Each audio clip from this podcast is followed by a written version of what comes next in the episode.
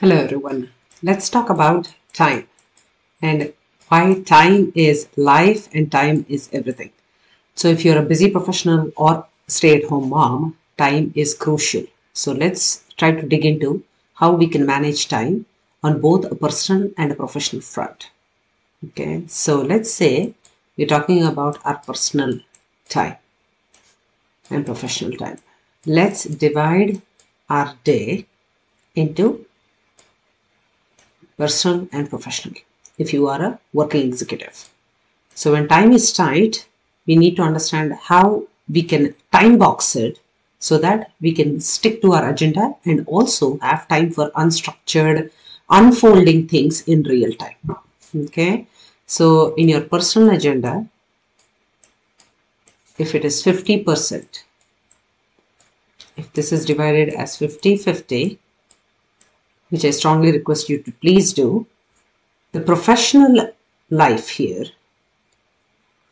has to be once again divided into 50-50 of completely structured intentional time boxing where you know exactly what you're going to do, what your deliverables are, what your expectations with others are, how you're going to communicate effectively, and all those things that you have planned in the day and the week there is some unstructured time that you are going to also put off so that if anybody needs you, if anybody comes to your uh, structured, if anybody needs you, if anybody has put some stuff on your table that you are, did not expect, you also leave some time for that. Inside the time box thing, there are things that you're going to delegate. You're going to plan for delegation. You know, the first thing is how and who is going to help me. That is the first part that you, you should get because obviously you can't do everything on your own. So when you delegate, that is a little bit of your time boxing activities, whether you're checking emails and quickly uh, pushing those tasks to other people to help you out.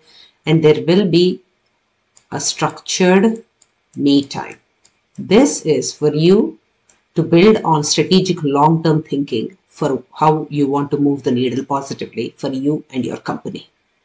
Okay, so in the personal life, there is obviously 50% of it that has to be for rest and restoration. Okay, because without it, restore, rest to restore okay.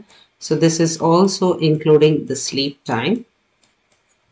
Okay. And here personally what you have to do is the rest of the time you are nurturing your relationships. Because communicating collaborating and bringing your family onto the same page is extremely important. So nurturing and the rest of it is you where you are resting and restoring yourself. You are replenishing your energies because after all, time is nothing but energy management